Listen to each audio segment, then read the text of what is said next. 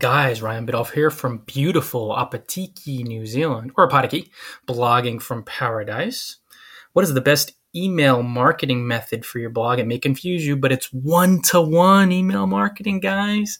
I know you're probably thinking about Aweber or GetResponse or MailChimp, which is when I built a list, my provider of choice, because it was simple and easy. But I'm finding out now that I'm not building a list and I've let it go entirely, that it's much more powerful to do one-to-one marketing, personalizing through email, all messages, just reaching out to other bloggers, asking how you could help. This makes you incredibly memorable and builds those incredibly powerful one-to-one bonds that fuel really stunning blogging empires. And I'm seeing this again and again these days. I do everything one-to-one, person-to-person, personalizing, authentic interactions, asking bloggers how I could help, complimenting them, just reaching out to them. And I'm seeing so much more success, traffic, profits, all this other stuff.